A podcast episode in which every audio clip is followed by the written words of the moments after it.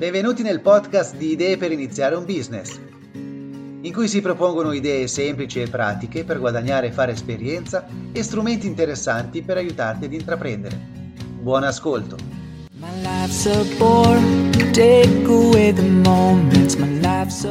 Buongiorno e torniamo con una nuova puntata in cui ti propongo nuove idee, ma di business già esistenti, quindi idee già applicate di startup, di imprese che stanno già lavorando in questo settore, da cui tu puoi prendere spunto per o copiare, perché di solito sono idee applicate in paesi differenti, distanti, in altri mercati, oppure prendere spunto per creare qualcosa di tuo, di simile ma differente in un mercato o in un settore differente. Oggi ti propongo 5, 5 idee.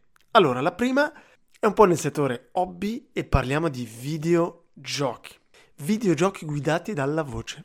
Allora, i recenti progressi nel campo del riconoscimento vocale tra Siri, tra Google, Alexia, e questi sono arrivati grazie all'intelligenza artificiale, si fanno sentire anche in questo campo, nei videogiochi. Infatti la startup Doppio, con sede a Lisbona e Porto, quindi in Portogallo, sta sviluppando giochi in cui i giocatori influenzano lo scenario con la loro voce che viene ripresa da assistenti vocali come Alexia di, di Amazon o, o, o l'assistente di Google. Lo scenario di gioco quindi è visibile sullo schermo di uno smartphone. L'azienda è stata fondata nel 2018 e ha recentemente collaborato con la piattaforma di streaming Netflix per creare il gioco 3%. Allora qua, qua magari è un, è un livello superiore e stiamo parlando di qualcosa di molto, ma molto complicato e sarà un settore nuovo. Tuttavia tu puoi apprendere, puoi capire che stiamo di fronte a un grande cambiamento, al fatto che la voce, il riconoscimento vocale esiste e si può applicare in, in molti settori. Oggi magari è un po' di nicchia, oggi un po' difficile perché la tecnologia non la possiedi, tuttavia f- magari tra poco tempo, magari già oggi è così, ci sono applicazioni open source e c'è quindi la possibilità di utilizzare piattaforme esterne per utilizzare a proprio vantaggio il riconoscimento vocale e magari fare un gioco o fare altro, qualcos'altro. Infatti il, il progetto di doppio per quello è interessante perché permette proprio agli appassionati, in questo caso di videogiochi, di accedere ad un'altra dimensione grazie all'utilizzo della voce. Per esempio in Svizzera la società Mind Maze ha compiuto un ulteriore passo Infatti loro realizzano movimenti grazie al pensiero in un ambiente virtuale. Questo apre ancora ulteriori campi, ad esempio può essere utilizzato nell'ambito di una riabilitazione al seguito di di un ictus. Però qua complichiamo. L'obiettivo di questo podcast, di questa puntata, è proprio di, di darti degli spunti, non di copiare esattamente, in questo caso che diventa un po', un po' difficile. Passiamo adesso alla seconda idea. Siamo nel, nel settore dei trasporti e la seconda idea è quella di, di affittare il tuo parcheggio ad ore. Non è una novità, ho visto molte applicazioni cercare di fare questo, questo di, dare, di offrire questo servizio. E qua sembra un po' un, un estremizzare il concetto di Airbnb. Hai un parcheggio, non lo utilizzi perché un parcheggio lo utilizzi quanto? In funzione di quanto utilizzi la tua macchina però se la utilizzi per andare al lavoro, durante tutto il giorno il tuo parcheggio è vuoto. L'applicazione Just Park consente alle persone di affittare il proprio parcheggio in città a ore, giorni o settimane. Il sistema gratuito per le società di noleggio funziona come un parchimetro. I clienti pagano sull'app e gli utili vanno direttamente al proprietario. Nel, nel Regno Unito la, l'applicazione ha successo e ha oltre un milione e mezzo di utenti. Quindi è qualcosa che funziona e perché no applicarla in altri mercati Qua parliamo di parcheggi, possiamo pensare ad altro? Chi lo sa? Perché no? Ma soprattutto possiamo anche puntare sul lato ecologico. Perché creare altri parcheggi se alla fine, poniamo un esempio, abbiamo due persone, una persona che ha un parcheggio in una città, nella città A, ma lavora nella città B. La, persona, la seconda persona lavora nella città A, ma vive nella città B. Cosa succede? Che la mattina si scambiano i posti si scambiano letteralmente i posti. Possono entrambi, tra virgolette, affittare i propri parcheggi. Piuttosto che l'alternativa cos'è? È creare altri due parcheggi, quindi raddoppiare i parcheggi. perché ogni persona deve avere il parcheggio dove vive e il parcheggio dove lavora, o dove lascia la macchina per il centro commerciale, o dove va per due ore a, a giocare a calcio. L'idea quindi è di ottimizzare. La stessa cosa la possiamo pensare per le macchine. Anche una macchina, stesso esempio. Prendiamo la macchina per andare al lavoro. Ok, ma quanto la usiamo? La usiamo per il tragitto e poi tutto il giorno rimane lì inutilizzata. Quindi cerchiamo di pensare a un metodo come Airbnb. Hai una cosa privata, perché non la puoi affittare?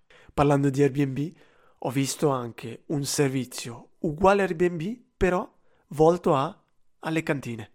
Hai magari una cantina grande, hai uno spazio che puoi noleggiare, noleggia la cantina. Oppure, sempre con, eh, con i trasporti, quindi con la condivisione dei trasporti, è il fatto di portare un pacco. Io magari lavoro sempre eh, nella città B e vivo nella città A. C'è una persona che vuole portare il suo pacco nella città B, perché non puoi portarla tu? In cambio di un compenso. Quindi cerchiamo di estremizzare, a pensare a, a settori veramente differenti.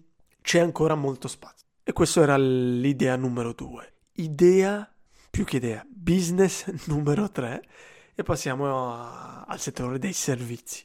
Un portiere privato in ospedale. Sì, in ospedale. In questo caso abbiamo già un'azienda, l'azienda francese Happy Toll, che offre un servizio di portineria privato negli ospedali. In pratica pazienti o parenti possono ricevere prodotti o servizi ordinati online, come fiori, cioccolatini, riviste o persino un taglio di capelli consegnati in camera. Quindi la società riceve i rifornimenti dai partner locali. L'azienda fornisce anche servizi amministrativi come ad esempio la prenotazione e la fatturazione di singole stanze per stabilimenti. Happytoll è stata fondata nel 2013, quindi non parliamo di una cosa nuova, e l'azienda si rivolge ai pazienti degli ospedali pubblici che altrimenti non avrebbero accesso a questi servizi su richiesta. Sembra stupida come, come idea, eppure funziona. Funziona. E anche in questo caso è facile iniziare a provare. Vai nel tuo ospedale di fiducia, nell'ospedale più vicino, e metti un annuncio. E in quel caso chiaramente direttamente metti il tuo numero di telefono e inizi così. Se c'è una domanda, a un certo punto cerchi di automatizzare, di scalare, però all'inizio inizi te e vedi subito se c'è una domanda e se c'è possibilità. Anche perché questo esiste già in parte nelle cliniche private. Infatti stiamo parlando di, di ospedali pubblici. È una sorta di ampliamento de- del servizio nel settore pubblico. E ora passiamo all'idea numero 4 nel settore della pedagogia. Educare grazie al profilo personalizzato del bambino. La startup cilena Ni Kids si offre di redigere il profilo neurodidattico di uno studente tramite il suo sito web e un'applicazione. L'azienda mette alla prova il bambino con diversi test educativi per stabilire quali sono i suoi bisogni educativi. È destinato alla professione del docente, quindi ai maestri e docenti, e il servizio consente di personalizzare il più possibile l'apprendimento in base alle caratteristiche di ogni studente. L'obiettivo quindi è di potenziare, di aumentare i sistemi educativi, educativi alternativi e soprattutto in questo caso magari sono le scuole private che trovano un interesse immediato in questo sviluppo, in questa offerta. Questo può essere anche un servizio da offrire a quelle persone che educano in modo autonomo i propri figli o anche a queste persone che vogliono aggiungere l'educazione in famiglia, a casa, al di fuori della scuola. Quindi, per esempio, in estate, piuttosto che lasciare il bimbo a non fare niente, si utilizza il servizio e si amplia l'educazione del figlio. Stiamo parlando comunque di un servizio abbastanza complicato, di un livello di difficoltà bello elevato e quindi non è lead, non è assolutamente lean come, come idea, però perché no? Come sempre non c'è bisogno di partire con l'idea al 100%, possiamo partire con un servizio minimo e poi ampliare se vediamo che c'è un, un interesse. E ora arriviamo all'ultimo business, l'ultima idea nel settore dell'informatica ed è un algoritmo per dati delle PMI un algoritmo di dati per le piccole e medie imprese. Gli esperti di Ammagamma, una società con sede a Modena, sviluppano e applicano algoritmi di intelligenza artificiale per soddisfare le esigenze di multinazionali, ma anche di PMI. I loro modelli matematici consentono alle aziende di sfruttare i propri dati e migliorare la propria efficienza e sostenibilità. Gli algoritmi sono progettati per adattarsi ai processi interni in modo da non costringere l'azienda a riorganizzarsi completamente. Infatti, molte volte le barriere di questi servizi è il fatto che per utilizzarli bisogna cambiare tutti i processi interni. In questo caso no.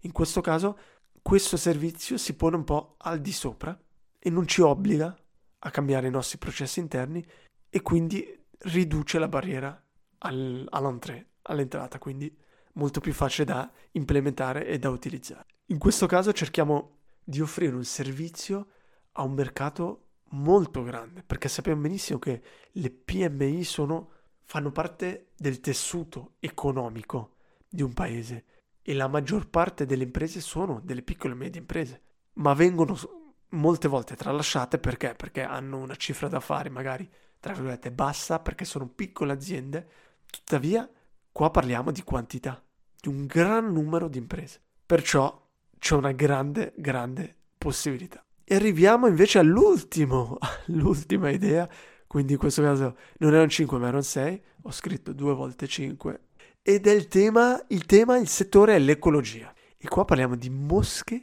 per i pesci.